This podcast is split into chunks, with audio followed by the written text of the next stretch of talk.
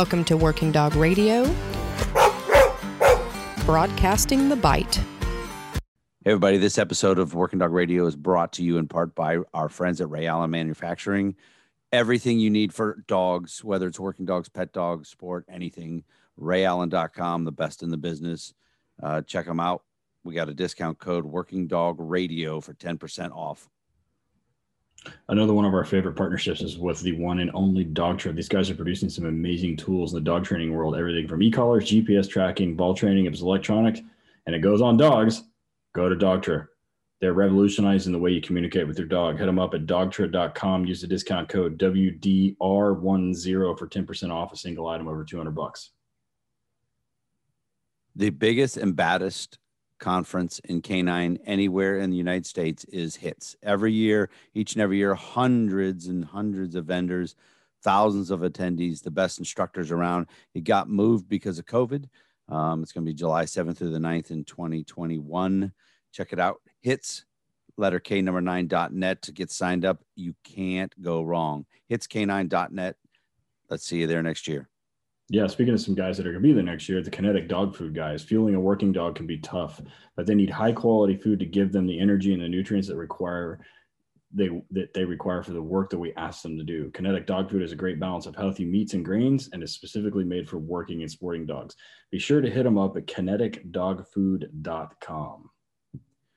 Easily, hands down, the best product we've ever represented on this podcast is Quick Derm by Vet Care. Ted and I use it in the kennel on our dogs when they get goofy injuries and ourselves when we also get goofy in- injuries. They have a discount code for us, 10WDR for 10% off your first order. Check them out at vetcare.us. All right, we are back. Working Dog Radio, broadcasting the bite. Uh, I am Ted Summers from a wintry Tulsa, Oklahoma. And with me, as always, from Canton, Ohio, is Eric Stambro from uh, Canton, Ohio. Eric, what's up? I don't, well, you probably can't see. There's a blizzard. We are in the middle of a Woo. first blizzard of the sea of the year. Nope. Uh, so yeah, it's. I'm not going nowhere. Hence, oh, hold on. Hence. Oh yeah, I got mine too. So I got my fancy working dog dry goods cup. Yeah, mine's uh, nice. from the police department when I worked there. See that? Look at that. Excellent. Uh, what do you got going on? Uh, handler school, same time as you. Um, my guys are going to test the 8th of January, I think. Um, I got to tell you though, man, the uh, so I, I, said on the last episode that uh, I was switching to two dogs that were trained for right-handed handlers. Oh. New handlers are left-handed. You told me about the one of them. The one of them's killing it. Um, but he'd been on the road for like three years. He got a new handler.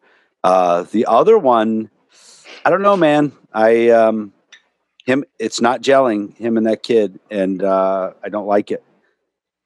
I may I may end up swapping him out for a dog that's a little more green that hasn't I haven't really started obedience on, um, and then wait to see because the agency got two dogs. Wait to see if the next one's a right-handed and flip him back. He's he's totally the dog is starting to um, just stop working and stare at the kid because you know he's a green handler, bumblefucking the leash to begin with, but not trying to bite him. he he has, but um, he's yes. tried anyways. But but the dog is, and he's super handler focused. So if things get weird, like he gets stressed out and things get weird, he just stops and he just gives he just looks at you, like oh, oh I'm done. And, and then the uh, handler looks at him, and he's they're both looking at each other like, "What are we supposed to do?" Yeah. So the dog's he either way he's rocking the um, he's rocking the bite work because that doesn't matter He's rocking the uh, the tracking. Um, the obedience actually it's not too bad. It's the detection, mm. switching the direction, and uh, and a couple other things. And it's I'm super frustrated because it's a really nice dog. We uh, I got the handler school going on now with that kid from Indiana, uh, Chris. Um, and you know he's part of that Central Indiana Canine Association group with Kyle and his dog his, and thankfully he was telling me he was like some of those dogs in this group have problem they're not a problem but they just have to cap those dogs a lot a lot a lot a lot. And this dog his dog is no different. Jesus. Mm-hmm. and like we have we're pretty much the entire time he's here he does not need any help biting people. And he is uh, we're working on control control control control control control control. Chris is already an experienced uh, bomb handler. Uh, he switched um, sides now he's going to do uh, narcotics and apprehension. So he's never handled a bite dog or a tracking dog. So all that's new to him, but he's a great detection handler already. So I told him, I was like, I ain't worried about that shit. You're going to be able to certify. That's fine. That's a problem. It's no big deal. But, you know, we're working on tracking, we're working, and because he understands chains of behavior, like the, the tracking has gone fairly quick. Like we're already aging at like 30 and 40 minutes now. So, I mean, he's rocking and rolling. So I think by the, uh, we're going to, he's actually going to come to our HRD in Muskogee, Oklahoma, um, in January uh, which this will go up before that. Um, it's kind of like his graduation week thing. So he's going to come and be there cool. with me. But yeah, so he's going to be a good. It's going to be a good team. He's going to go back to Indiana and find shitheads and find drugs. It's interesting how you put an experienced bomb handler. Like, oh shit, oh oh shit, shit, shit, shit. shit. we, dude, real real quick. When I was my rookie year, we had a guy on the police department. Was an old dude. They found a live grenade, and he carried it back in his lap. Back, he just ah fuck it, I'll take it. And he put it in his lap, and drove back. Dude, what? Yeah, drove back to the headquarters. What the fuck? He gets patrol there, car? He get in his in his nuts. He's just sitting oh, in his lap. That's where it belongs. He, he gets there. They call the bomb squad. The bomb squad goes, "You did what?" Yeah, like, get my face. it, where where is it? Well, it's here on my desk. Get it the fuck out of there. So he goes. He takes a throws a bomb blanket on top of it, and that no one even knew we had. Uh, he found it in the back. Puts a bomb blanket on. They're like, "Yeah, don't do that either." Now we have to move it. But anyways, that's my my story of uh, experienced bomb handler. so who do we got uh, coming on today? So, so we've wanted to do one of these for a while, and you know, it always pops up in like National Geographic and other places that are like wildlife conservation things, not in the United States because it's a different deal altogether. So, um, we've had trouble finding somebody that can talk one intelligently about this stuff, and two um, is able to talk about it because of kind of the sensitive nature that they um, nature of stuff that they do and who they deal with and having to deal with being an NGO over there and everything else. So um, tonight uh, we have from Working Dogs for Conservation, uh, Pete Coppolillo. Uh, Pete, how are you? I'm great. Thanks for having me. I I know you told me how to pronounce your name, but I'm sure I. He's Ted. So I yeah. You crushed it. Yeah, we'll stick. I'm used to yelling one syllable, one or two syllable names at dogs. So when yeah, it's like, yeah. I, Perfect. Uh, my bad. So how did we get uh, to where we're at today? So explain to us a little bit what um, working for conservation is, and then um, kind of talk about how we you got involved and how we got to this point. Yeah. Well, um, thanks for having us. We're I, we're a we're a nonprofit uh, organization. We work all over the world, and um, you know, for most of our history, we've we've done um, uh, what we call now ecological monitoring. so using using detection dogs to find mostly scat, you know, turds. and yes. um, and that all all of that grew out of of um, when it became possible to get DNA from scat and and so then you could you could start identifying species and and stuff like that. And now you know back when i started as a as a conservationist um, we used to it, it, was expensive and it and it took a long time and it wasn't very reliable to identify scats to species because we would use stomach acid and chemistry and all sorts of stuff like that. And and then dna made it possible to do that with certainty um, just to species back then and nowadays we can tell species, individuals, what population they come from. We get hormones, we get all sorts of stuff from scat. Um, yeah, it's amazing. And you know, the joke I always tell is that you know the value of a turd just keeps going up and up. And so everybody wants to use dogs to find more of those. So right. for 20 years we've been doing that. We still we still do a lot of that. Um, but as that uh, you know, we started with the easy targets like like bear scat, you know, and and um, you know it's it's big, it's stinky, there's lots of it, it's easy to find, detection distances are long, and all of that. As we moved, as the the field kind of developed, we started doing more and more difficult targets, and um, you know, layer onto this in the 2000s, the the global trafficking of wildlife really kicked in and a lot of that was driven by by China because China there's huge demand for it there, but as China developed a middle class and people had lots of money, and China was doing international development all over the world, that's when it really started um, the ivory trade. But you know, rhino horn, live animals, all sorts of other stuff, plants. Oh yeah, um, tiger started, penis, everything you name it. Yes. you name it. It all started going to Southeast Asia for for you know, and and that's a whole nother story is how how all the uses diversified and everything. But for a number of years, we kind of resisted. We said, well, we're not a law enforcement aid, you know, organization. We don't do that. We don't have the authority to do that.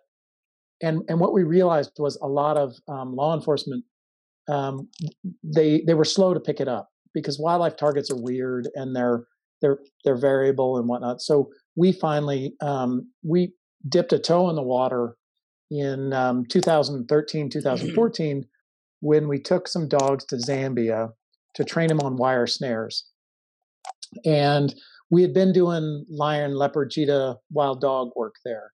And our collaborator there from the it's an organization called Conservation South Luangwa um, her name's Rachel McRobb. She's amazing. She said, "Look, this is great. It's great to have all this data, but um, but we're we're in the middle of a of a snaring crisis, and um, everybody is is um, they're stealing wire from solar panels, from electrical wires, whatever, to make snares. You think these dogs could find snares?"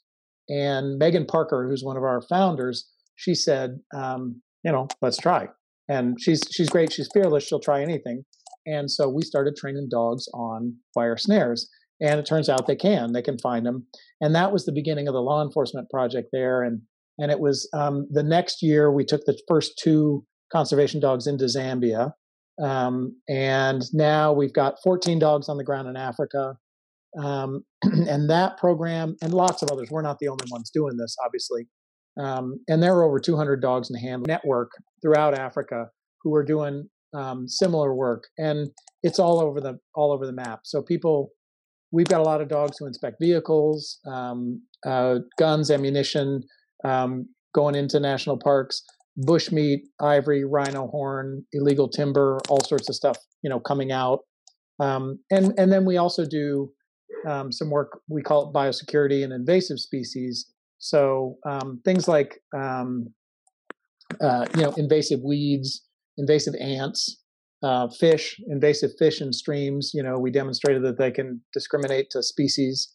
Um, you know, fish in a free flowing stream, stuff like that. So it's um, it, it, has diversified a whole bunch. You know, uh, th- throughout the years, and um, and what what I often say is, you know, the the, the wildlife trafficking stuff is it's a big deal and um, we're making progress on on limiting the ivory trade but in fact, you know, ivory is just one of literally hundreds of species that gets trafficked all over the world, even even here in this country.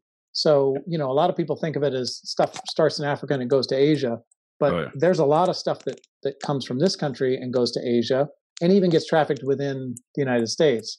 Um, and a lot of it just happens right under our noses. So there's a lot of different work to do, and and you know we're trying to ramp up and keep up with it and we work we do we're involved now with law enforcement um, in eight different countries and and now 31 states here um, in in in the us wow who's running those dogs in the us is it a law enforcement agency or is it a ngo it's, it's state wildlife agencies. Okay, yeah, state, are the thirty okay. are the thirty one states. Yeah. So and those are wildlife, mostly law enforcement. Yeah. Yeah. Wildlife guys are not guys you want to mess with. Talk about unlimited jurisdiction. Them boys don't know what borders look like. How many fish You're you exactly got? Right. Yeah, yeah, yeah. Believe me, coming from Oklahoma, uh, I mean, I don't hunt, but everyone around me does, and those right. are some of the most feared people in the state. they don't care about the FBI, but wildlife guys, yeah, yeah. So I can, well, I can, I can tell ahead. that this episode, this interview is going to really piss me off, and then also, you know, I'm going to feel really good about some things. So, um, okay. n- not you really pissing me off, just uh, that's the, okay. Uh, the topic. So, um, yeah. couple th- couple questions I had real quick based on that. Yeah. Um, one wire snares is that for elephants and rhinos, or what are they, or anything they're using them for? You know, snares are indiscriminate. They'll they'll they'll catch whatever whatever walks by, and so you're exactly right. They get lots of non-target stuff. So um, you know, Africa is is um, Africa has very high densities of of um, ungulates, but everything really. And so you know that what they're mostly what snares are after, they're going for meat. They want to they want to um, you know they want to catch wildebeest or zebra or whatever and and use it for for bushmeat um, but it you know they catch carnivores they catch elephants you see elephants with short trunks because their trunk will get Ugh. caught in it. That's sad. Yeah, it's it's Really? awful. It's awful. Yeah. So um uh and and yeah, so it's a it's a brutal, awful way to to you know catch animals. So when you were talking about using the uh, the, dogs to find the scatter, you guys were doing the scat with the DNA. Mhm. Where where are the labs that you send this stuff to? Does it come back here? Well, yeah, most of it happens here. Although you know now more and more of it is happening in the countries where those species are. But most of it, you know, happens here in the United States, and it varies by species. You know, certain they're often universities, so we do a lot of kit fox work. Um, San Joaquin kit fox is a little uh, little fox in the Central Valley of California on the endangered species list. All those scats go to the Smithsonian you know and and it, it, it just varies depending on who's who's working on that species so some of it ha- stays here in montana you know with the forest service wherever the, the lab is you know who's got the markers and all that stuff What, what have you got the price point down to now on on a, a DNA test? again it, it, it depends by it varies by species but it's always coming down which is great you know it depends what you want to know. You want to know just species it can be you know depending on what it is it can be relatively cheap you know under 30 or 40 bucks. But if you want to know which population they came from or you want to get hormones or anything like that then you're up you know 70 80 100 or more per per sample and so you know eh, but but you know that's that's that's a pretty good deal relative to having to catch an animal or even see them you know so i should i should tell you guys straight away i'm i'm an ecologist i'm a and i got into this work through the conservation side so if if you're looking for you know deep dog training and knowledge you got the wrong guy so i'll defer we- to my staff and everybody on that stuff That's cool because what we'll do then we'll we'll ask you how cool was that shit to see that dog find that stuff. type of thing. no, yeah. yeah No, no, believe me. I, I love that yeah no it's wonderful but um but the you know the conservation side of this is it you know the the the money the the the cost of doing it keeps going down and down. But you know catching an animal it's incredibly expensive and it's risky and you know i often tell the story. So we um we were working on pronghorn antelope um which are um um you know they're out here in the west and there's a migration that comes down out of Teton Park down in a place called Pinedale, and and so we needed to know where they were going and mortality and all that sort of stuff. And it's it's super fun, you know. You get in a helicopter and a guy with a net gun catches them. You jump out, and you catch them, you put a GPS collar on them and all that. But we we put out about 70 radio collars in in 36 hours. It cost us over two hundred thousand dollars, and and and you know we got we got great data on 70 animals you know whereas you guys know how how how quickly and easily dogs can find you know anything but scats yeah. so you can get a lot more data a lot less expensively using dogs and so nowadays and and especially when the economy is down or when money's tight that's when people really want to use dogs You know, it's interesting you mentioned that because, you know, um, you'd have to be living on, not in the United States, to know about everything that happened this summer and the current movement. And there's um, some stuff going on in the United States about getting rid of dogs and whatever else. And it's interesting because they're the only resource we have in law enforcement, conservation, search and rescue that has more than one purpose and that is uh, you know recognized by courts and everything else and Yep. you know, i mean they're just not going to go away like there's like the sky is falling the Totally. people are always there but it's they're not going away dogs are not going to go away uh, drugs are not going to materials you know drugs are not going to overnight become legal well one might and the rest of the other three are not though those are going to be illegal forever um and then you know there's never going to be a time where you can get tiger penis uh, legally in the united states like right so or Yeah, whatever. yeah. I mean, I, I said Yeah. that once already, but I don't. I mean, I'm sure it's there's something there's you shouldn't have it, but um, so over Yeah. so as you guys started, you got 14 on the ground in Africa now. What breeds primarily are you guys using there? a lot of mals in Africa right now. Yeah. Um, mals, shepherds, um, um, a few mutts. Um, so we're a little bit different in that we rescue the dogs we we train, and that came about for historical sort of reasons, um, which I'm sure you guys lived through as well. Which was after you know Iraq and Afghanistan and the shortage of detection dogs, price went through the roof, and we were a very small organization Yeah. back then mm-hmm. um, and we didn't. Have, and we, you know, our budgets were very small, and so we said, you know, um, let's let's see if we can rescue a few of these dogs. But and then also, you know, with Eastern European breeders and a lot of them breeding every dog they can get their hands on and stuff like that. Um, we didn't want to be part of, you know, we do a few dogs a year. We're not like the military or or you know police. So so none of the big reputable vendors they don't have time for a small organization like us. We had six active dogs when I started um, uh, eight years ago.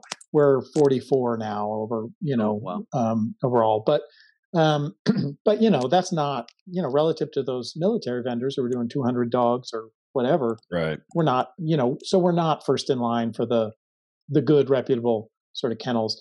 And at the same time, you know, a lot of the dogs we select for ball drive, toy drive. And as we've gotten bigger, we're able to be a lot more flexible in terms of things like, you know, nerve strength and obedience and impulse control and stuff like that, because we've we've diversified the kind of work that we do. So we do some discrimination work and some, you know, and and even through a dog's career as they get older, we're able to keep dogs working until they're 13. We've got lots of dogs that have worked past their 13th birthday. They're not doing big, um, you know, mountains and and Wolverine work and or jumping over logs. They're doing flatland and discrimination and stuff like that. But as you guys know better than I do, those dogs are are they're good at problem solving. They're really experienced. Oh yeah. And so they're they're super valuable at that age. So you know, it's it it has it has varied throughout. But for a while, our most common uh, dog in the kennel was a mutt. Um, but I think we're now more Mals than than than mutts. Um, three of the four dogs that are in Serengeti are Mals. Um, we've got let's see, two shepherds and um, and two mutts in in Zambia. Um, you know, it, it it just varies. It's all over the world, depending on what they need and who's who's doing what. You know, it's interesting you mentioned that. Um, when we had on some search and rescue handlers, uh, well, we had um, Jake on the search and rescue, the avalanche guy, um, friend of ours who was at HRD in Salt Lake City, great dude. Um, mm-hmm. You know, he talked about you know different breeds working search and rescue work and non-normal stuff, and we talked about it then, and we can talk about it now too, because I had a conversation with a department in Kansas today um, who was used to doing business one way and they can't do that mm-hmm. now. Most of it's because of COVID, but um, you know, about you know about the same time you guys got started we had a lot of problems in the united states getting access to quality dogs because we were fighting the south africans we're fighting the australians right. The chinese right. we're fighting northern europeans we're fighting everybody for access to the same pool of dogs exactly and police departments across the country if you're an admin listening to this if you haven't raised your prices since 2000 that's why you're getting shit. So, you know, everybody, like, I don't blame them. It's a business decision. I mean, what do you, I mean, what do you expect? You're like, oh, our last dog. I'm like, yeah, he was 14 when he fucking died. And he was, Clinton was in office when you decided to get him. So, like, things have changed since then. So, right. Um, it's interesting that you mentioned that because it's a similar deal. So, and, you know, when you start talking about mount, are you guys doing single purpose work only or do you have any apprehension dogs? We don't do any apprehension. Okay. So, um, yeah, just detection. And, and yeah, just detection and tracking. Um, so there's some interesting new technology that helps in Africa a lot, and that, and that's really cool. The thing about you know the thing about apprehension in Africa in particular is, and and this could change with the new technology.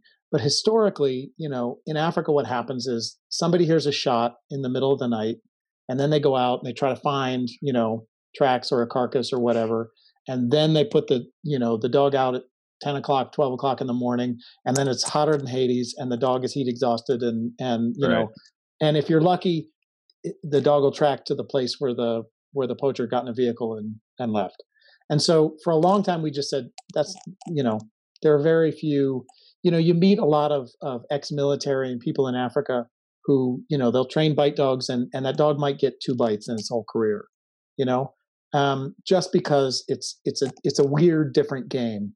Yeah. So especially on the conservation side where you're at. Absolutely. Yeah. I think our world is a little bit is a little bit different. And and I should say there are two kinds of there are two kinds of you know landscapes in Africa where you have rhinos and where you don't. And where you have rhinos, it's a war zone. I mean, and and, and and that's not hyperbole. It's it really is. Kruger National Park, you know, they are poachers shoot back. at at at dogs or at people. They use helicopters. They're dropping dogs and rangers out of helicopters. It's it's you know full on sort of warfare. And then in the rest of the continent, particularly where you don't have have rhinos, it's a much more um, it's much more like uh, game you know game work here. Um, arrests tend to be a pretty polite affair, right?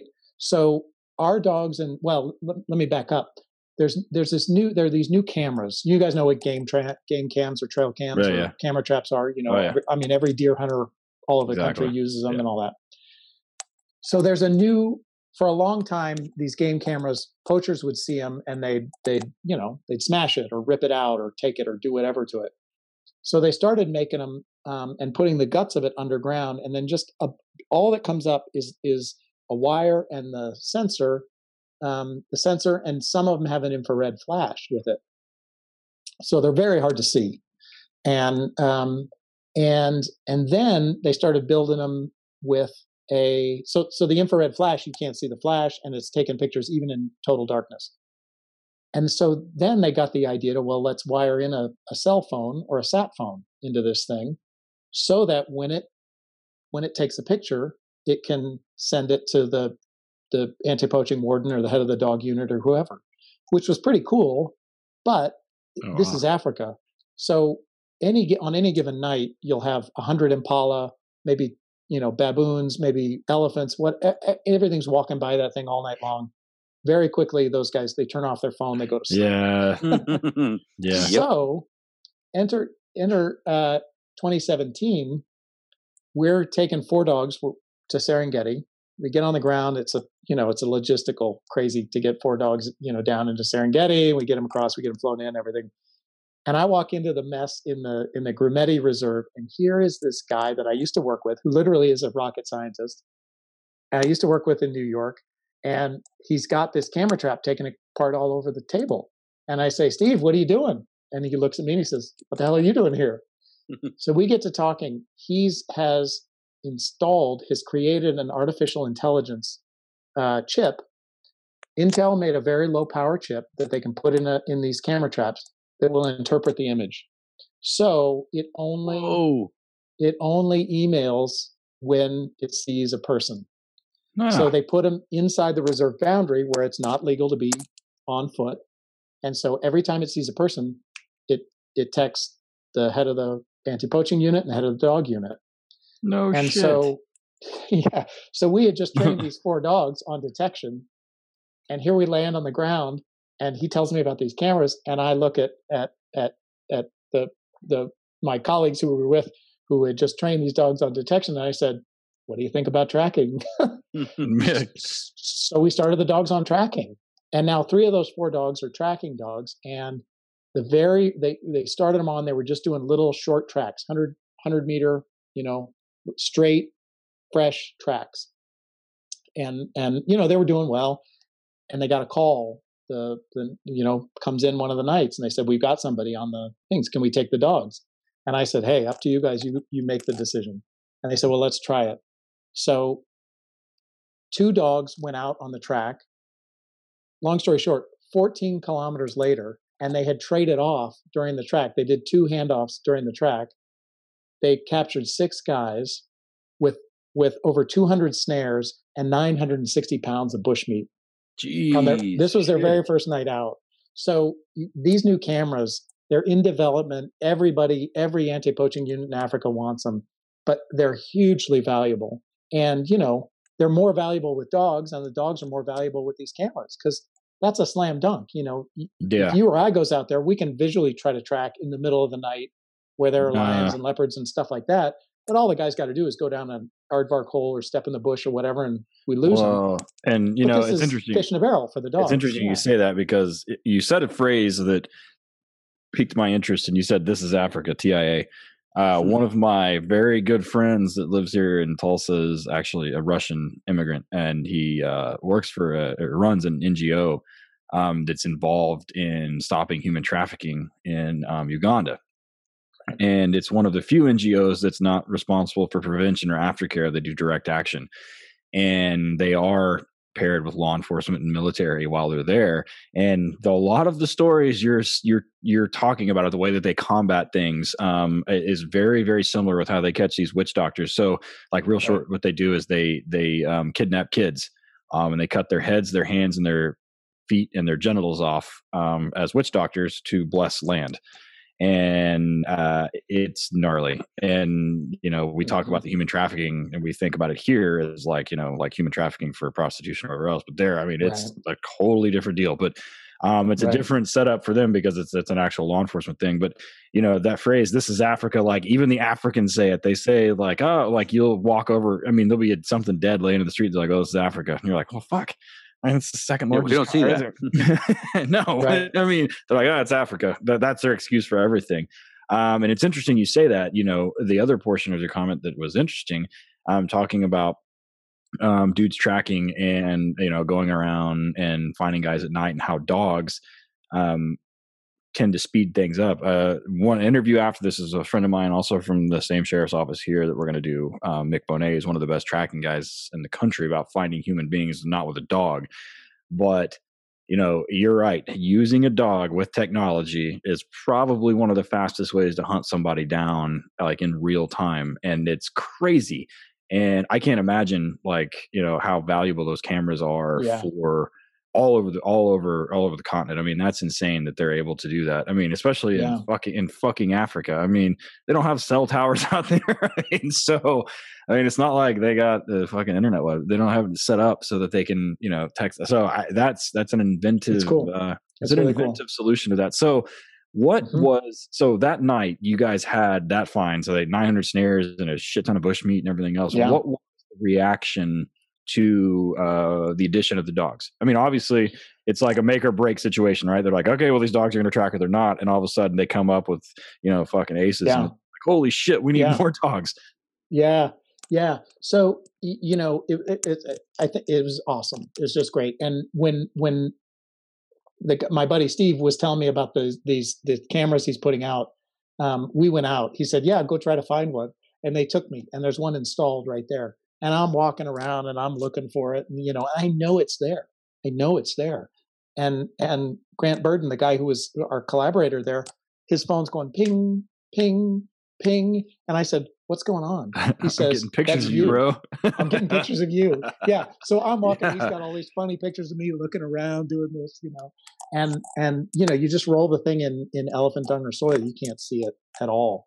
So it's amazing, and that's really cool because the poachers, the guys as they enter the reserve, they don't know where they're getting picked up. They don't know where they're triggering the cameras. So, you know, oh, some of them oh, they yeah. think they, they think it's witchcraft. They think, who are these dogs? How well, yeah, did they I know mean, that I was yeah. here? They live in fucking mud huts. I mean, and that's great. Yeah, and and, and it's fabulous. And you know, they're I would prefer they're that. onto it. Even if they know the cameras are there, they can't find them. They can't find them all, and there'll be lots of them there. But back to something earlier that you, you know you said, I always laugh because we you know you were talking about dogs being the the you know the most effective and the and the most flexible and all those things. I'm 100% with you, and I always laugh because we you know we've got a little we've got dogs doing some disease work and even COVID now and and um and all of that work and even the even the detection stuff everybody often they see what a dog can do and then they say well now and now we're going to build a gadget that's going to do the same thing and i always right. just laugh and i say uh-huh. why do you want to do that because yeah, the gadget's sure. super expensive you spend a ton of money to parameterize the thing and whether it's a chemical signal or an infrared you know like FLIR oh, drones yeah. or any of that stuff and i say I, I i and i have lots i've made lots of bets bottles of whiskey for if you can get if if you can find more mountain lions or more you know, zebra mussels or quagga mussels or whatever, then my dog can. I'll buy you the nicest bottle of whiskey you can you can find. And and if you can switch to a new scent before the dogs can, you know, I'll I'll double it. And it just doesn't it just doesn't exist. But one it's funny. Our, people kind of think a gadget's uh, going to do it. No, one of our buddies um, is a uh, dog handler in a special forces or a special operations unit in the military and um, they obviously have air air assets um, that are real time. and routinely he'll have satellite communications with these people, and they're like, somebody is you know right here, this far away, and he'll be like, "Look, I'm telling you, the dog is they sent. I sent the damn dog over there, and there is not there is fuck." And his exact words was like, "There is fuck all over there. There is no." They're like, "We just saw him," and his response is, "I don't care. I'm telling you, the dog was over there, and if he was there, he would have bit him, and there is nothing there." And when we were doing an HRD somewhere with a state agency, um, they were telling us about how a $15 million helicopter couldn't find somebody to bring the dog in, and 20 minutes later, they smoke a dude in the swamp. They've and they're like, oh, we couldn't see him because he was covered in mud. And I'm like, well, I mean, Yeah. it's, I don't know what Yeah, to tell you. Ask Yeah. the Pentagon how much money they've spent trying to come up with machines to do what the dogs do. I there was that article in the New York something or something. It was like Totally. four billion dollar. It was I don't know. It was a lot. It was a shit ton of money. It was in the Yeah. Washington Post or so- I don't remember what it was, but it was it was a large number. So Yeah. yeah, You guys like, need to buy for them those. Yeah, I'm sure you guys have colleagues who make the same T-shirts that say "Trust the nose." Oh Yeah, yeah, oh, yeah, yeah, yeah, Yeah. Trust your dog. Yeah, and Eric and I yell at our handlers all the time. We're the Yeah. handler- when dogs do shit. That Yeah. They're like, oh, I don't know why he's doing that. And I'm like, well, Right. I do. Mm-hmm. Especially on Yeah, tracking. Exactly. So I got Yeah. I got a couple questions for you real quick before Sure. we take our break because I've got like there's so much stuff we can get into. yeah, yeah, yeah. Um, we try not to do three hour podcasts, so we're we're trying to cram as much as we can. Until you're Joe um, Rogan, then you can. Yeah, yeah, I love Joe, Which but I am not. Nobody's looking at the, us two for three hours. So no. um, wh- when we're talking about the importance of getting to get that image at night and track with the dogs, especially at night, what's the temperature difference? Oh, that's interesting. Um, it's a visual image because it's in infrared. So it, it the infrared flash. So you're getting a visual. It's interpreting a visual. It's not a thermal signature. Um, no, I mean the it- difference for the dog working. What's the nighttime temperature in Africa versus trying to track that dude at ten o'clock Oh. in the morning? Oh yeah, it you know it's relatively. It depends. You know, it, it varies from place to place. But in in a place like Serengeti, it's relatively dry environment, so it'll go down to the to the 60s or or or low 70s at night. Perfect. Sometimes in the 50s, yeah. So it's okay. It's it, it's actually a nice time to be working with the Oh, dogs. yeah. You know, you don't have the heat issues that you that you do during the day. But during the day, you know, it's tough. Oh, It's I tough. can't imagine. They, I mean, even Yeah. Ohio gets you know warm in the summer. We have a nice summer Sure. where he's at in Tulsa is, is a blast furnace. In, in We call it Africa hot. Yeah. it gets fucking Well, hot here. It's sticky, wet hot. Yeah. Right. Oh, Yeah. yeah. Tulsa is humid as shit. Yeah. Yeah, we had. I talked to some border patrol handlers too that are down there near El Paso and and the Arizona border, and they're like, "Oh yeah, the dogs will track in 125 degree heat." And I'm like, Ugh. yeah, for Yeah. five minutes. Well, yeah, Right. and They're they, they're they're breathing beings. But um, so Yeah. another question I have for you is where do the handlers come from? Who who do we have handling the dogs? Well, so so that's a that's a yeah, that's a great question. We originally, you know, back in the day, we used to do all these projects ourselves. So we would have our own handlers go out and do them. And in and that the snare project in Zambia in 2014 was the first time we we pivoted. We started saying we're going to build capacity because it was ridiculous. We you know we'd spend literally tens of thousands of dollars to get those dogs over there from here, and we said they're here for five or six weeks law enforcement's 24 7 365 so you know it, it's only a little bit more to build a kennel and have them here and do it all the time so we we recruited existing game scouts to do Mm, it Okay. A- and we Oh. start with a pool of about 20 20 guys and um and they narrow it down to um to you know six or eight and i will tell you what eh, this is not you know i'm not i'm not qualified to say this but the folks who've trained them and the folks who certify them um those guys are some of the best handlers eh, that that they've seen anywhere. I believe And that. I, they have I, self-selected and a lot of them they don't have dog experience. You know they they're they're a blank slate. So they didn't grow up you know with lots of strange ideas about dogs and how they work and how to treat them and all that stuff. And they're awesome and they're That's why they're- women are so much easier to teach how to shoot a gun. That's true. I right don't shoot the messenger. Everybody, every Mm. shooting instructor. That's not me. I don't teach people to shoot. I know how to. I don't Right. do it. That's the Right. truth. I mean, because you Yeah. know, as kids, you know, as men, we're like, oh, bang, bang, bang, and we all have the fucking bad habits from the time that we're four years old. Exactly. Yeah. Fucking The, shooting the fucking elbow horse. out. Yeah. Yeah. Exactly. So Perfect. That makes hundred percent sense. my last question before the break is Sure. Uh, I can't tell if it's at Ted's house or your house, but do I hear a dog behind you? You Sorry, yeah, there was No. one, and it, No. They he's gone talk you into a Malinois? You, did they sucker you into that yet? No, no, I don't have a Mal. No, I don't- don't. I, don't do I have my own dogs are a, a, a bird dog, my dog, um, because I, you know, like I said, I'm not a handler, but I am a bird hunter, so I, I have a, a bird dog, a Griffon, and um and and we have a wiener dog in the house, so he's that's him. That was him. He came. All right, we're gonna hang up now. We're gonna yeah, just I kidding. I know. But hey, I'll tell you what, he is as he's 13 years old. He's kind of deaf, a little bit blind, but he is as driven as the bird dog. I'll,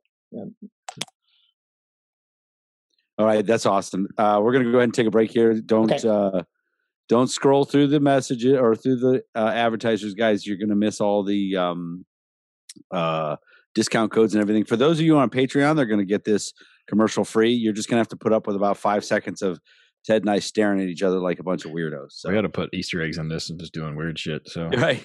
We'll be right back. All right, guys. One of our best sponsors, one of our oldest sponsors, are the Purgasons down in Harmony, North Carolina, at Highland Canine. We have a ton of people going down there for their handler schools, their trainer schools, their full on um, dog training schools where you learn police dogs, pet dogs, all aspects of it. They have amazing dogs for sale, classes for police, classes for police supervisors, pretty much a full gamut of anything you need in the dog world. Highland Canine definitely is the place to go check it out. Uh, there, I, I can't tell you enough about how great these people are. Everybody I know that's been there for their training say it is no joke. Um, check them out. Tacticalpolicecanintraining.com. Get your butt down there, North Carolina, man, and learn.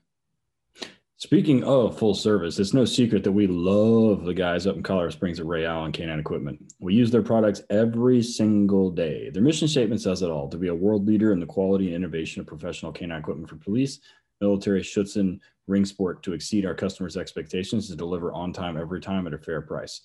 We full heartedly believe that they have that they are true to that statement since it's our go-to one-stop shop for everything canine. They literally have everything there except the damn dog you can get in the car, but they have inserts, they have hot poppers, they have e-collars, they have leashes, they have regular collars, harnesses, they have muzzles, they have some of the working dog dry muzzles that end up starting their life in my living room. So be sure to check them out, rayallen.com, and use the discount code working dog radio written all the way out for 10% off.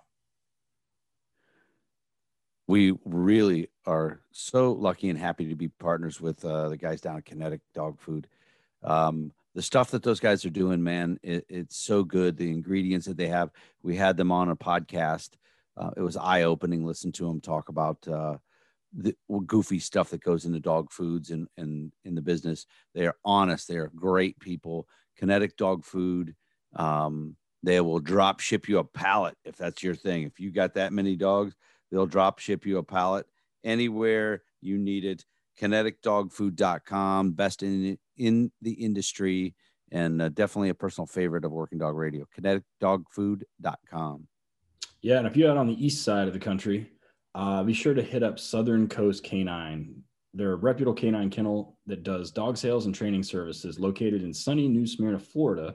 Southern Coast Canine provides services worldwide from purchasing your next single or dual purpose working dog to handler courses and seminars. Southern Coast is a great resource to check them out. You know, the Heisers run a great ship down there, and obviously the weather's nice. So if you live in a part of the country where it sucks half the time, the year weather-wise, that's where you go in the wintertime. That's where you get your admin, send them down, get them, get them to send you down there in, in the wintertime when it's nice and sunny. Uh, they do a fantastic job with trainers courses, decoy schools, uh, and handler courses for green dogs and finished dogs and retreads too. So be sure to hit them up at Southern Coast Canine. That's letter K number nine dot com and get scheduled or go find you a dog. Dogtra. Uh, we post on our social media all the time. Ted and I using Dogtra. Uh, I, I love everything about them. Uh, I think the Dogtra 1900S is the gold standard for police canine. Um, it is a perfect collar. The remote size is perfect. Um, you got that. You can do the um, hands-free device if you want. Uh, their ball popper, their Dogtra YS 600 bark collar. I've got a drawer full of those at the kennel. Um, I want my place nice and quiet. The uh, bark collars solve a lot of the thrashing in cars. If you got that dog that spins up at training in the back of the car, get yourself a Dogtra YS 600 collar. One of our biggest sponsors, one of our biggest friends, big supporters of the podcast, dogtra.com. Uh, they do have a discount code too for us is WDR10 for 10% off a single item over $200. Don't mess around. Don't wait. Dogtra.com. All right, everybody, we are back, Working Dog Radio. Um, we are with our friend Pete Copalillo, Lilo, whatever. Either way, Dude, he's been called you. everything. Um, from Working Dogs for Conservation, uh, I, I love this episode already. Um, there's just I, I, there's so much I want to get into, but um, talk about when you're working with the handlers there. What, what what's uh, language barrier? Are you fluent? You have to, or they teach English in school over there? How how does it go? Yeah, so in Zambia, they're they're um, the handlers. They we we and they work in English, and and they're mostly um, that's mostly it's fine. Every now and then you need a little bit of translation. Um, in Tanzania, it's a little different. Um, Tanzania um, English isn't as prevalent, and so when we when we did the first school there um, and started with a group of twenty handlers and got it down to to the the the four full time handlers and two backup handlers um, I was there for the for the for the school, and I, I worked in in East Africa for 17 years, so I was the translator for it. And only the head of the unit speaks uh, fluent enough English to um, to to to sort of translate. Everybody else are um, are just Swahili speakers, and you know, in 2007, Tanzania passed a law that made it possible for villages and village governments to designate their own game scouts and you know the logical the logical people to do that are the guys who were out poaching. You know these are the guys who are comfortable in the bush and um and and who who know what poachers do you know? So and a lot of those guys don't have sec- even secondary school you know high school education. So english is a bit of a barrier. So now you know we use a we use a translator in in tanzania and um, you know, like a lot of those, a lot of the guys, they're conversant in in the English of handling. Um, but you know, as you guys know, it gets deeper and deeper, and the more involved it gets, the more they, um, the more complex the the conversation gets. So it's a, um, it it there's always a translator on hand in Tanzania. How many African cuss words do you know? Plenty. Yeah, of of course, All everybody. That's, Yeah, yeah, yeah. that's Some funny. don't even some, There are some translate. quite there are some quite humorous ones that are quite close to other words. And, yeah, there are a few good stories. on that. Yeah, that's funny. Yeah. So, um, spinning back to dogs, you talk about now that you guys are made the decision to do everything over there. Um, are your trainers uh, African guys? Do you have Americans, British? Do you have a mixture? Who who's training the dogs? Well, no, primarily, primarily, you know, we still get the dogs here. There, there isn't a great source of dogs in Africa. You hmm. know, South Africa is breeding their own now, but there's a lot of demand for them down there, and there's a lot of capacity. And we say, do your thing down Yeah. there. So it's more, it's still more efficient for us to source dogs here in this country, do the base training, get them trained up as a detection dog here, and then take them there. And then we spend about eight weeks on the ground, you know, making a transition. I'm sure this is something you guys have done over and over again, installing the dogs and getting the handlers. And now, now the handlers in in in Africa are are they're you know they can add new scents. Um, they're really they're they're not really handlers anymore. They're trainers themselves, and so they're they're they're moving on in that in that regard. Um, we're going to add two dogs to Zambia this year. Um, you know, we had one older dog um, who who passed on, and and one a, a shepherd who's developed some some uh, leg problems, and so we'll replace him. And you know, we'll we'll those guys are they're they're I mean they, they're so dedicated and they're they're into it. So um, we work with um, uh, ASCT, if you guys know Chris acock and American Society of Canine Trainers, and they Chris was uh, really flexible, and he said, "Hey, we'll we'll help you develop a, a conservation certification." And um, now there are more certified trainers in Africa than there are here in North America, partly because you know it, partly because everybody's got there's so many different certifications here that they're all you know every every agency and police department has to do their own. But um, those guys they're they're great and they're they're they take on more and more. And it's great for us to be able to to help them. You know originally they were they were sort of can we can we do this at the very basic level? And now um, it's really cool to to go back to tanzania and to tell the guys hey you know we work with all these state agencies and they they're thrilled. They think you guys are doing great stuff. And you can see the guys say really? You know we're we're we're on par with with that sort of international level. And you know it's um, it's it's really great for their morale and their motivation and their desire to keep learning and and all of that. So it's it's it's a cool it's a cool process so uh, we talked about the one like the first night they had like the 900 snare catch and whatever else are there Yeah. any other situations where it was literally like a holy shit had the dog not been there bad like dudes would have gotten away or you wouldn't have found something or that led to a significant direction change in an investigation or something like that Oh yeah, I mean that that that happens all the time, you know, because um, y- you know it's such a um, well. Back to your earlier your point about human trafficking and all that stuff. One of the one of the reasons that the U.S. government and others are are really um, uh, more disposed to to to to supporting this kind of work is because a lot of the nasty, you know, the nasty folks who who are trafficking in drugs or ammunition or guns or whatever, or even human trafficking. I mean, you guys know this far better than I do because you're law enforcement.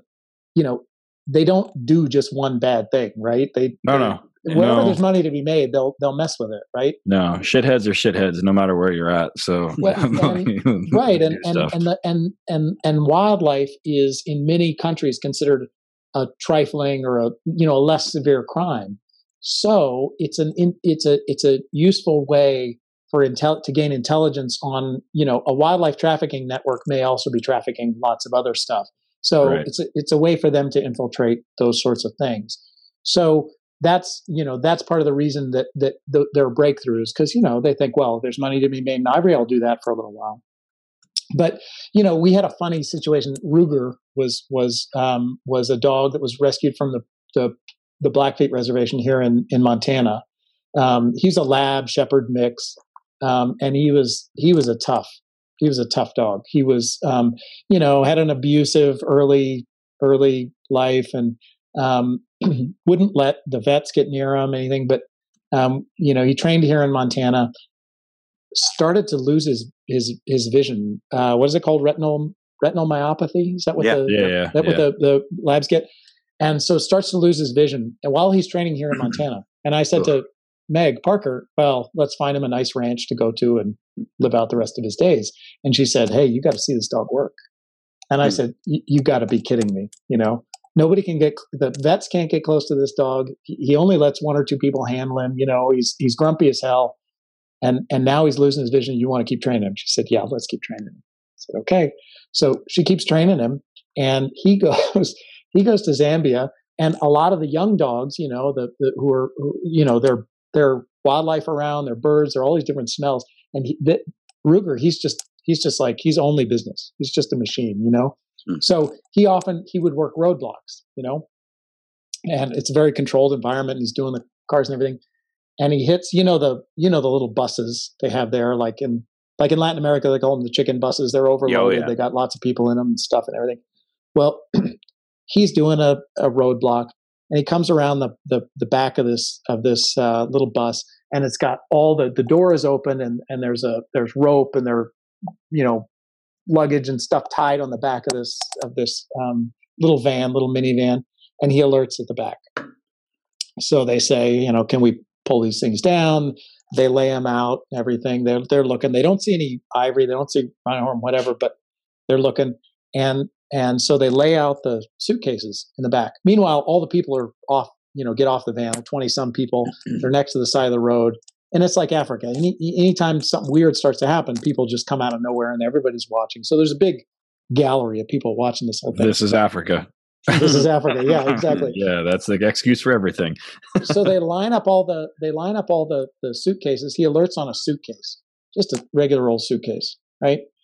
And the guys are thinking, oh man, what's going on here? You know, is there food in there? Is this a false alert? What? You know, they're kind of they're a little worried. So they open the suitcase, they pull out all the clothes. They they can't find anything. So they they lay the clothes out in a line. He alerts on a pair of pants. In the pair of pants, in a pocket, No way. in a plastic bag, No way. in a matchbox, inside wrapped in plastic, inside this matchbox is a single primer cap for a muzzle loader. Wow. So so yeah, so all these people, the best part about this whole thing was there are all these people from the bus, they're watching this whole thing happen. And then the guy, you know, the guy whose suitcase and pants it was, turns Right. off and, and runs for it. You know? Right. Well, it's And a, yeah. those well, aren't yeah. his pants. the fuck you need? Yeah, that's that is the uh, number one excuse everybody uses. That's not my pants. But what the fuck does he need a muzzle loader primer for? Yeah, well, exactly, exactly, and you know, and these muzzle loaders, these are awful things. You know, they're made from the steering rod of a Land Rover, and they'll put gravel and bits of rebar and stuff, and they just, and then they'll gut shoot an elephant and then track it for days until it finally dies, and then they'll take the ivory. You know, so it's awful. Damn. It's an awful thing. what so- the fuck? But the amazing thing about this was everybody watched it. Everybody was there on the side of the road. So for years after that, you could walk into a village in in southern Zambia and walk into a village. If you had a black dog, they would say, "Is that Ruger?" Really? No way. Everybody knew who Ruger was. Yeah, it was amazing. Yes. So yeah, the deterrence value was spectacular. It was just Oh amazing. man! And anytime they bring a dog out, like, and you know, I mean, granted, this is Africa, so not the United States, but anytime they bring a dog out, they're like, "Ah, shit." And I mean, like you said, it's like witch doctor stuff, like, or it's you know, it's magic. They don't understand how it works, so you know, they think dogs do dog shit. They just, you know, dogs do Yeah. dog things. So, That's great. oh That's man, right. that is That's right. Fantastic. That is Yeah, it was great. It was great. I mean, So- and that's true. It, they believe it, and so it does work. You know. we were just uh, Ted and I were messaging here on the thing. We are talking about um, working the dogs, like them sniffing the vehicles during the training. All that. What do they work for? Are they toy reward dogs or food, or what do they get? Toy. Toy, Toy. rewards. Yeah. Yeah. Awesome. uh, almost all toy rewards. Occasionally we use food. Right now we're using food on some of the COVID dogs um, because they're doing so many repeated, um, Yeah.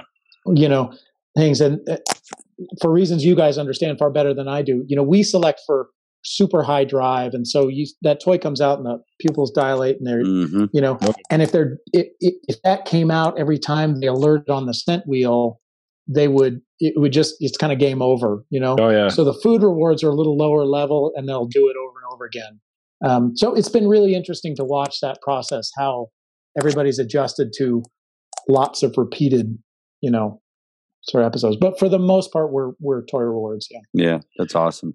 So um, this episode episode is going to be called "This Is Africa," but you guys, well, I mean, it's a thing, right? Like, I It is. mean, like it's a cultural deal, like of spanning the entire continent. Like, this is Africa. It's a, it's a pervasive, like cultural just i don't want to call it an indifference but it's just fucking something about that place and i don't mean that in a derogatory way it's just like this is africa right? Yeah. so when you're talking about it you're saying you know like wildlife i mean most of the people over there like you know they grow up there obviously they're born they grow up there so like you know lions and tigers and shit are just are not tigers but you know and elephants and water buffalo and whatever the big five that kill everybody i mean that's just like a, a fact of life there.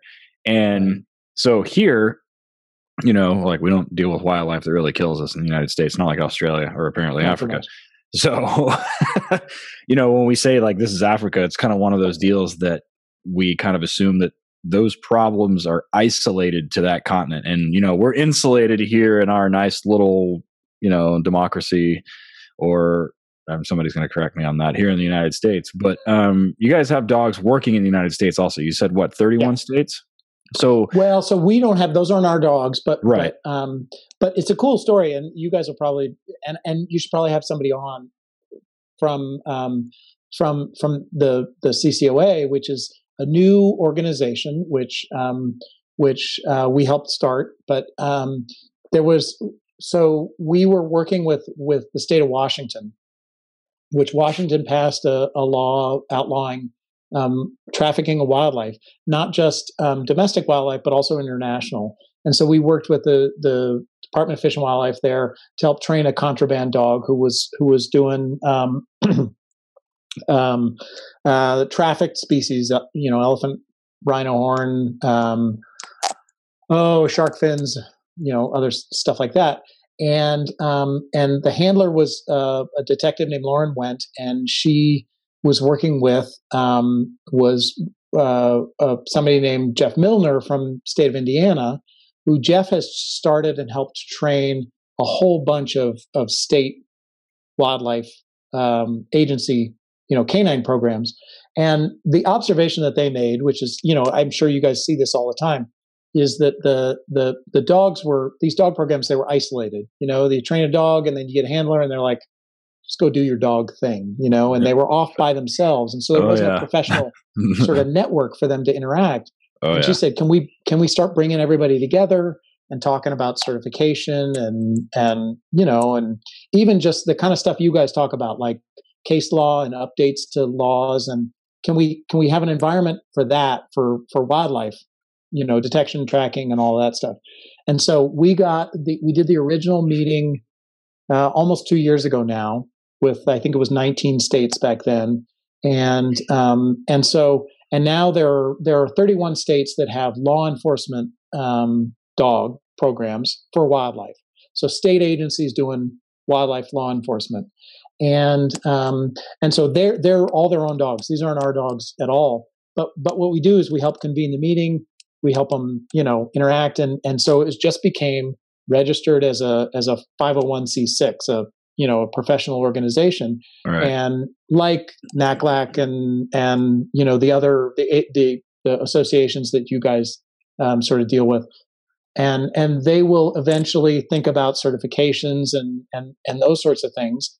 I think it would be super cool if we could get the CCOA, is the Conservation Canine Officers Association, if we could get the U.S. CCOA, um, to, you know, to create an international chapter and then all the guys we work with, you know, we've got a network of 200 dogs and handlers in Africa, um, and um, and and a growing network in Asia, and get all of those folks all working together, because you know how it is. Is as as soon as they start to interact and they like and trust each other, and they say, "Hey, this is what we're working on. What are you working on? What are you seeing?" They start to share intelligence. They start to do other stuff, and then they're they're like, you know, "Hey, we're catching guys." smuggling saker falcons you know have you guys trained on falcons? You know and stuff like that. And so it's really cool and it'll be neat to watch it as it as it all evolves and grows because man there's a lot of trafficking going on. Um, you know even from here. And one of the things that that i learned i didn't know this is that you know we screen stuff coming into this country but only the stuff that stays here so oh yeah. we don't look at anything anything going out No. so you know, bear parts, turtles, ginseng. You want to Yep. you want to ship stuff out? Go for it. Nobody's going to inspect it. Um, Dudes will and kill you over ginseng. I'll tell you that. Uh, yeah, Isn't that crazy? Out, out out west or out east, man, like West Virginia and Tennessee and Kentucky and shit. Yeah, they're super fucking. They are It's real, valuable. like real, real, real serious about that. Yeah, sure. Yeah. So all of those things, and a lot of it's just happening. Like, um, you know, the head of law enforcement for the U.S. Fish and Wildlife uh, Service was a guy named William Woody a little while ago, and he told a story about a something called totoaba.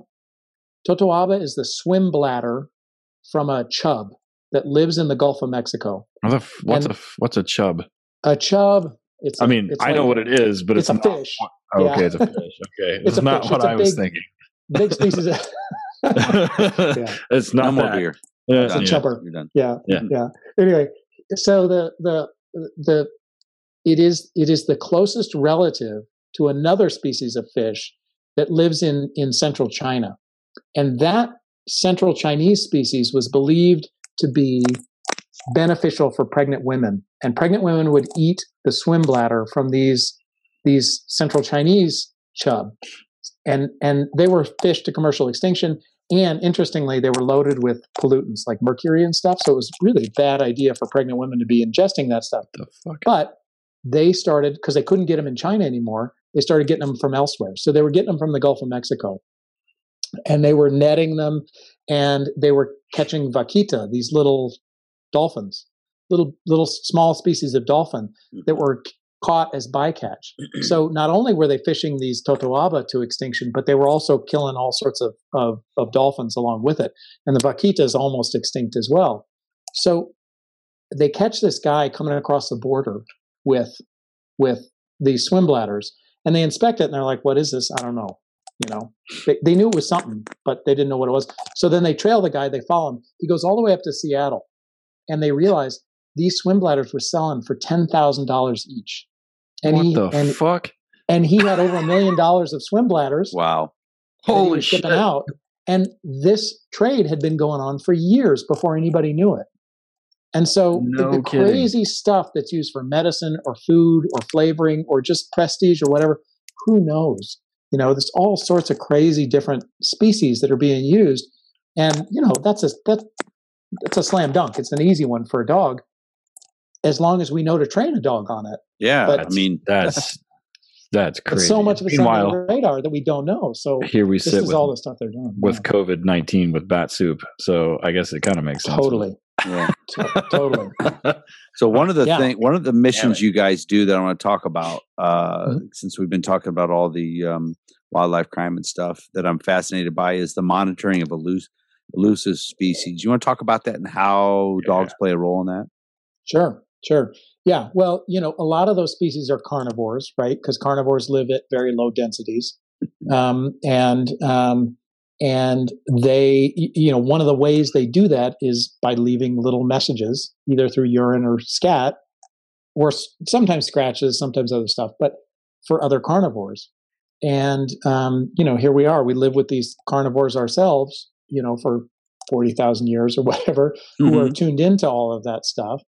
Um, and so um, the first monitoring projects were um, here in our part of the world. I live here in Montana. It was in Montana and up in British Columbia, a place called the Okanagan, um, working on grizzly bears. You know, back when there were only a few hundred grizzly bears living in the lower 48. Um, and you know, a grizzly scat is big. It's a big pile. It's an easy. It's a slam dunk. I mean, it's an easy uh, target for dogs. They'll they they detected it sometimes you know 100 100 meters or more. Um, and um, so we started on that, and and then as we did more and more of that, we just got on to harder and harder species. So you know some of the some of the the most difficult ones are there's a lizard now that we work on a lot called a blunt nosed lizard, blunt nosed leopard lizard um, that lives in Southern California. Their scats are like a little dry piece of rice Holy looks shit! like. And detection distances for those are usually less than a meter. So it's Right, yeah. real fine, detailed work, you know? Um, and, you know, all the way from that to wolverines to lynx. Um, and then we do a lot of, you know, anything that's hard to find or hard to discriminate, you know, um, and, and they're just, they're just really good at it. You know, you, I mean, I'm speaking to the choir here. You guys know how that is the challenge is to is to to find good samples to train them on Oh to yeah. ask the right questions and and then they they you know almost everything we've ever asked them to do they they have succeeded at So is the point of using them uh, to verify that there are those, say, uh, carnivores in that area, or because maybe you haven't seen one in a while, or what is the point? exactly exactly so sometimes yeah sometimes it's that um, so grizzly bears for example you know grizzlies they can be very shy as they move into a new area so here in our part of the world like i live in bozeman i'm about an hour from yellowstone park right and grizzlies are now that population is recovering and they're just moving into this area and so almost always almost always they're here for a number of years before they get involved in a conflict event Yeah. right? And then they maul somebody or they get in somebody's garage or they do something. And, And then it's a there's a problem. Exactly. it's And then, you know Like they say, we had no exactly. idea. exactly. And, a, you know, what they say, a fed bear is a dead bear, right? Because once they get started, they're going to die, you know, because because people won't tolerate Right. so it's far easier to prevent that. And and so we've had dogs working in areas where um, we'll find the the manager, the land manager, will say there are no grizzly bears here, and we'll find scats from six or eight different individuals who are living in that area, and then they say, "Holy shit! You know, maybe we should get rid of these guys." And we say, "Hold on, you've got six bears living on your property and they're not causing problems. Those bears are your best friend because they're mature bears who aren't causing problems. And the ones who cause problems tend to be juveniles and subordinates. And if you kill the mature territorial adults, then that's when the juveniles and the subordinates are going to come in and then they do stupid stuff like attack sheep or your dogs or breaking into houses or whatever. So they're like human juveniles and adults. exactly. Exactly. They do stupid shit. Exactly. So. wolves, they do stupid. Yeah, they're they're good at stupid. So you know, it that's one application is helping people take preventive measures and say, you, do, you know, you're doing the right stuff, avoiding conflict. And then another one, for example, under the Endangered Species Act, right? There's something called Section Seven. So if you're going to disturb habitat for an endangered species, legally you have to monitor that population. Well, some of those species are really hard to count and hard to monitor. And, you know, so we work in the largest solar farm in the world. It's in Southern California, um, working on kit fox, the species I mentioned earlier. They're very hard to count because they're shy. They don't come to camera traps. They don't step on track plates. One of the other ways people do them is spotlighting at night. And and some species will look at a spotlight and other species won't. They're one of the ones they don't look at it. They see the light, they go, you know, they hide. And it's a scrubby, bushy environment. They're just incredibly hard to count. So, but you know, they're all shitting, right? They're above, they come Mhm. above ground. And so you can find a lot of scats. And so we can count the population, identify individuals using the scats. And the cool thing about that story is they're doing great. A lot of people thought as soon as they start building, you know, the population's going to crash or they're going to leave or whatever. And they don't mind. They're in a burrow underground during the day. When the construction's happening, they come up at night, they hunt kangaroo rats, you know, they get a meal, they go back underground. So it's allowed that that project to go forward. You know, it's a multi-billion dollar project going forward because you can count those animals. So those are the kinds of elusive species kind of things we do. And you know, we do snow leopard, we do we've done How do I- tigers in Siberia, we've done lion, leopard, cheetah, wild dog, all sorts of stuff like that. I would imagine that's pretty valuable to a developer in Southern California when Totally. they say Yeah. when they say, "Oh, we want to develop. It's a multi-billion dollar deal, but we've got a bunch of cat dogs out here that we can't displace, and we need to know how many there are." So Right. You're I not have a- displacing yeah. shit. I haven't. I well, not like special foxes. We have a. I have a fox family that lives like literally right behind me, up on the hill. They Yeah. had they had a little litter last or whatever you call it, like I don't know kits. I don't know. There was a bunch Kits, of yeah. like baby. There was Yeah. a bunch of baby foxes running around this spring, and we'll have some more because I saw them the other day. That's So- awesome. Yeah, Yeah, you'll know when you get cool. coyote because those fox will no longer be there. Yeah, we don't get coyotes here. This is the hood. Right. We don't have coyotes in the hood. So and then and then you get and then like in our part of the world you get wolves and then the coyotes are out. So Oh, yeah. Yeah. good. So um, Yeah. Everyone knows that all you conservationist guys are millionaires, right? You guys make Exactly. millions, millions of dollars. Yes, Um, but but guys are like. Patagonia, right? Like Right. Patagonia and fucking Arc'teryx and North Right. Face. I mean, you guys are all like bazillion dollar companies. so God, I um, yeah. what what we have figured out through our travels around the country when we ask uh, police dog handlers how many of you guys listen to the podcast, and it's probably in the group of people in the, our classes are usually thirty, um, less than half, I'd say. Ted probably half, less Eh, than half, that.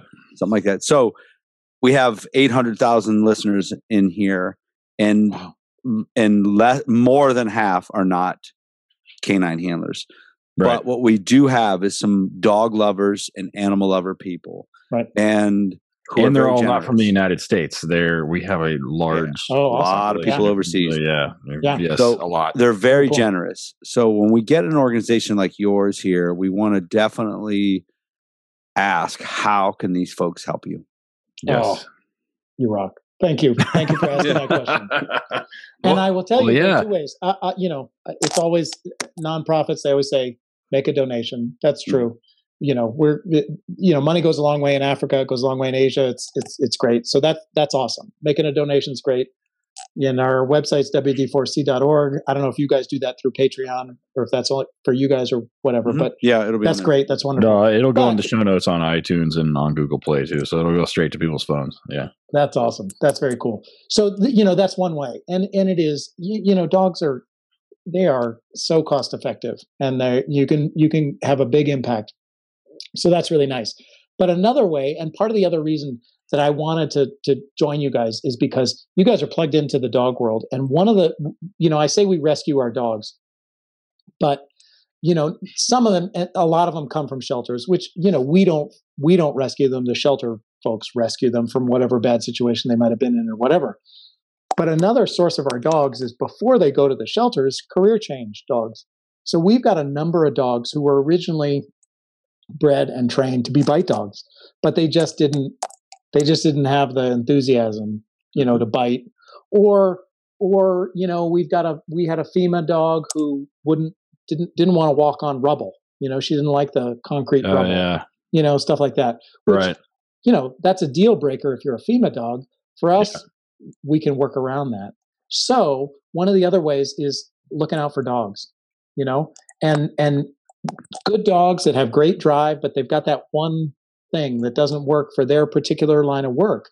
You know, either they don't want to bite, or you know, we got some CBP dogs who, um, you know, Customs and Border Protection, they wouldn't they wouldn't pick up the PVC pipe. You know, they didn't like PVC, the hard thing in their mouths, so they they washed them out. Which, you know, if you're training 200 dogs and you want to give them to lots of different handlers, you want them all to operate the same way, maybe that's a deal breaker for you. For us, a smaller organization with 40, 45 dogs, we we can work around that. That's no big deal. So keeping an eye out for dogs and and screening dogs. We have a we we we put our screening criteria out there. They're online. Anybody can do it anybody can can can find a dog and and let us know about it that that's great because it works it works well for us because we get great dogs and it works well for the dogs and the shelters because as you guys know a lot of the dogs that that folks like us are interested in these are not they don't belong in in families they don't belong in homes and Uh, and no. you know mals mals have become No. sexy now you know i had i have some Oh. friends a, a friend who gave a, a malinois puppy to his parents who were Oh. 78 and 82 Why? needless to say needless Why didn't you just give him COVID? I mean, like what the fuck? Fuck, man. exactly exactly Oh, yeah so needless to say that dog didn't last long in the household you know No and kidding. so stuff like that you know situations like that we're keen to to take those dogs and and help them and and we're looking for dogs right now because you know i need two more dogs for zambia we're you know our our pack is sort of aging here in this country so that's another way to to to be able to help out and you know spread the word we're a little organization we're here in montana it's you know we're out in the sticks Yeah. and so a lot of people don't know us so those are those are other ways to help so i appreciate you asking that question thank you When we're done with this episode, people talk. I have a dog for you in my kennel. oh do Um, you really Yeah, I just I got him uh, for dual purpose work. He's got all the hunt drives, everything I like. He just wasn't about the bite life. Uh, you know, sometimes you Yep. get a dog when they travel overseas. They kind of just eh, it doesn't want to do it. Super sweet dog, real nice. Will work, you know, do all the Yeah. hunt stuff, but he's not about it. So we'll talk about it afterwards. My wife Perfect. would love it if I gave you that dog. I'm t- not because she doesn't like the dog, because Yeah. she loves animals. She would love anything to do with any part of this. Yeah. Well, and you be- get to go on a road trip. Maybe you come to Montana and see the facility. There you go. Uh, we're doing an HRD there in Oh, really? Billings. Sometimes- yeah. Sometimes Summer, late, late. Yeah. Ray texted us. It's. I yeah. That was one stipulation I had. I was like, I'm going to go in summer. Uh, I I lived in Aspen for a while, and believe me, I do not want to go to Montana in the wintertime. I'm sure it's beautiful. I get it. I'll look at Mhm. pictures, but it's colder. uh, yeah, it's colder up here. than it's Aspen, colder. yeah. It's colder. Um, yeah, we're doing an fun. HRD up there. One of the guys Cool. from Salt Lake, we were in Salt Lake City, and we had a handler from uh, a, s- a town in southern Montana. I don't remember which one it was, but it was at our HRD in Salt Lake City, and Cool. they're bringing us out in. I want to say it's August. So Cool. yeah, Great time. we're- And I mean, don't it's hot worry, in Billings in August. Yeah. we will not Yeah. say how awesome Montana is. That's every podcast of, of guys that moved to Montana. The Montana people are like, shut up. yeah. terrible. It sucks here. They're terrible. Like move to move to Texas. here." Can't hunt. Can't hunt. No good skiing. Idaho, they can Yeah. they can deal with it. Yeah. So yeah, go to Idaho. Yeah, Yeah, or Utah. Go give Utah. us your uh, give us the website again. Give us social media. How people can uh, check you guys out, man. Oh, thank you. Thank you. Website is wd4c.org, wd number 4c.org. And social media is on Instagram or Working Dogs for Conservation, Facebook, same, you know, facebook.com, Working Dogs for Conservation.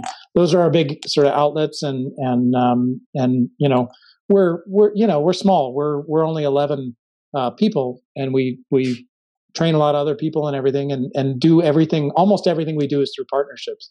So it's great to connect with with um, you know guys like you and all the people who who who listen to you guys because um, you know you you you you you can get tapped out very quickly trying to do everything ourselves. So really, it, it working in collaboration, it, it really um, allows us to do a whole lot more. So it's great. So on Instagram, Working Dogs for F O R. F O R. That's F O R. Yeah, Working Dogs Okay. for Conservation. Dot. Yeah. Eric's There it pulling is. up right now to follow it. There he goes. Yeah. see it on there. Oh, there you You- go. There you There go. you go. That's the guys. Yeah.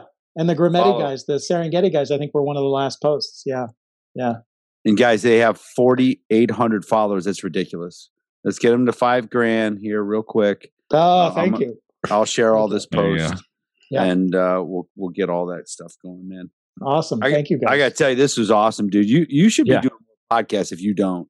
oh, You're show. good. Like you're Oh, really show. good. See, I've I've I've I've blown all my wad here. I've got all my good stuff I, I used on you guys. There's nothing. Uh. Yeah. no, you have other stories. Come on. I mean, Uh, you know, some of them are on. even true. Yeah. Right. yes. right. You Yeah. can get on Yeah. the Cleared Hot podcast and talk No. uh, with old boy in Montana for three hours. Andy. Yeah. Yeah. you know what Andy, you need? You need to get Andy Stumpf, Jeff Milner on here. Jeff Milner on here and get him to to sniff quarters. He Snip. he sniffs quarters. He does this thing where he will he'll sniff the last. he- He'll leave the room and then you, he says, "Touch, touch any all four of them. Touch all of them." Oh, But yeah. I'll sniff the last. I'll I'll tell you the last one you touched. Oh, really?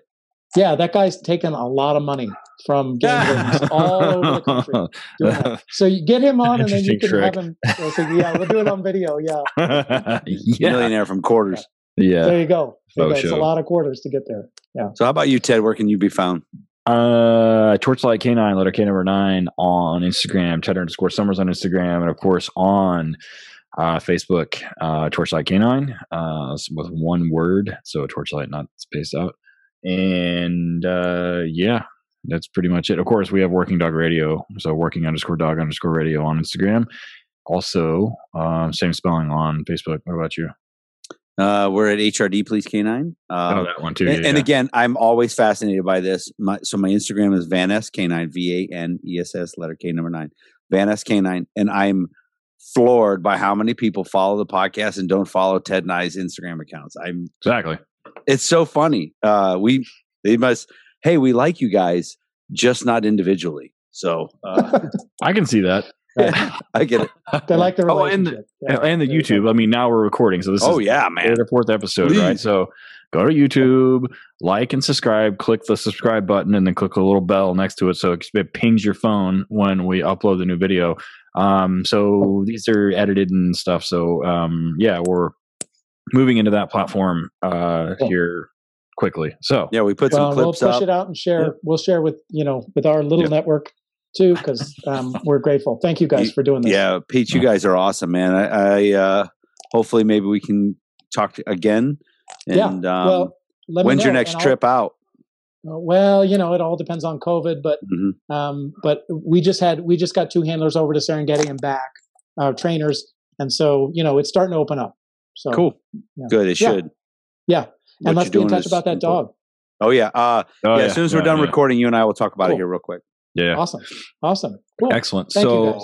uh, Appreciate it. Yeah, it's been an awesome episode. Next one, we got two good ones coming up uh, down the pipe for everyone. Uh, my buddy Mick Bonet uh, from the Tulsa County Sheriff's Office is a uh, man, Man tracking, tracker. yeah, like a human tracking ninja. Um, never handled a dog, but he can probably give you a run for your money with your dog. And then um, we're doing somebody from Customs and Border that is one of their tracking and kind of trainer guys. That's going to be a really good episode. So we've got some stuff lined up to finish out the year and start out 2021. Hopefully, not to be a dumpster fire. So uh, I am super excited, but man, Pete, I appreciate it. This has been a great episode. Uh, I think everybody's going to love it. So everybody hit them up, wd4c.org. Uh, and if you have dogs that have washed from a dual purpose program and you need somewhere for them to go, let them know. Reach out. You Thank you guys. Thanks guys.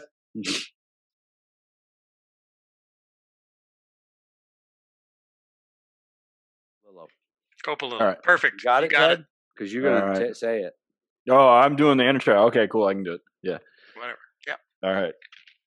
Uh, so we ready? Let's count to five and be quiet and stare at each other like weirdos, and then I'll start. Okay.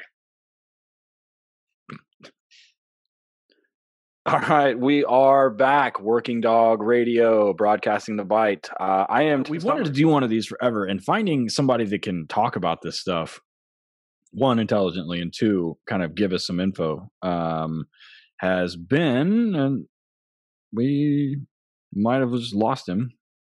Hey, Brian, where'd he go? Is it Zoom? See that? Look at that. What the fuck is that?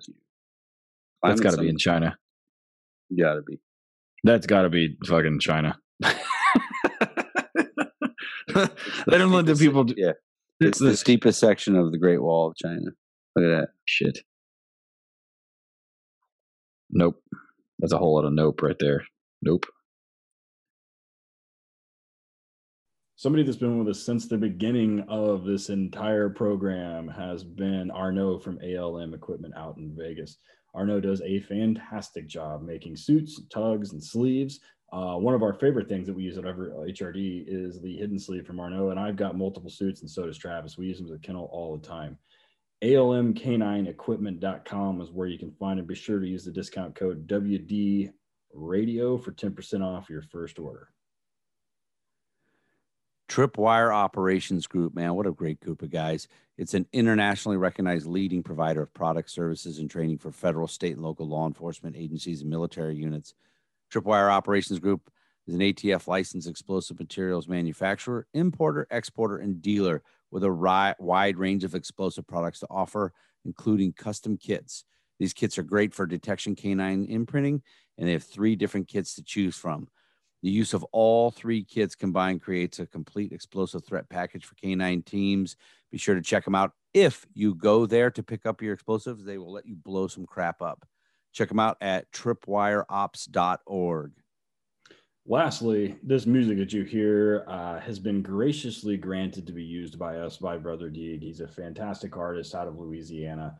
Uh, guy does a magnificent job. He's been through Tulsa a couple times, and I've seen him live. Be sure to hit him up at brotherdege.net, D-E-G-E dot net, uh, or go to Apple iTunes or Spotify or wherever and download and buy CDs. But be sure to hit him up, buy some shirts, and support the guy. The guy does a fantastic job, and uh, he's a privateer, kind of like we are. So, brotherdege.net, D E G E, hit him up. This episode and this entire series and this podcast is co produced and co owned by Alicia Brandt. You got your reasons, I got my wants. Still got that feeling, but I'm too old Working Dog Radio was graciously granted permission to use this music by Brother Dege. Be sure to check him out at brotherdege.blogspot.com. That's spelled brother D E G E dot blogspot.com. Be sure to buy him a beer at Amazon, iTunes, or CD Baby, or anywhere you stream your music. Working Dog Radio was edited and co produced by Alicia Brandt.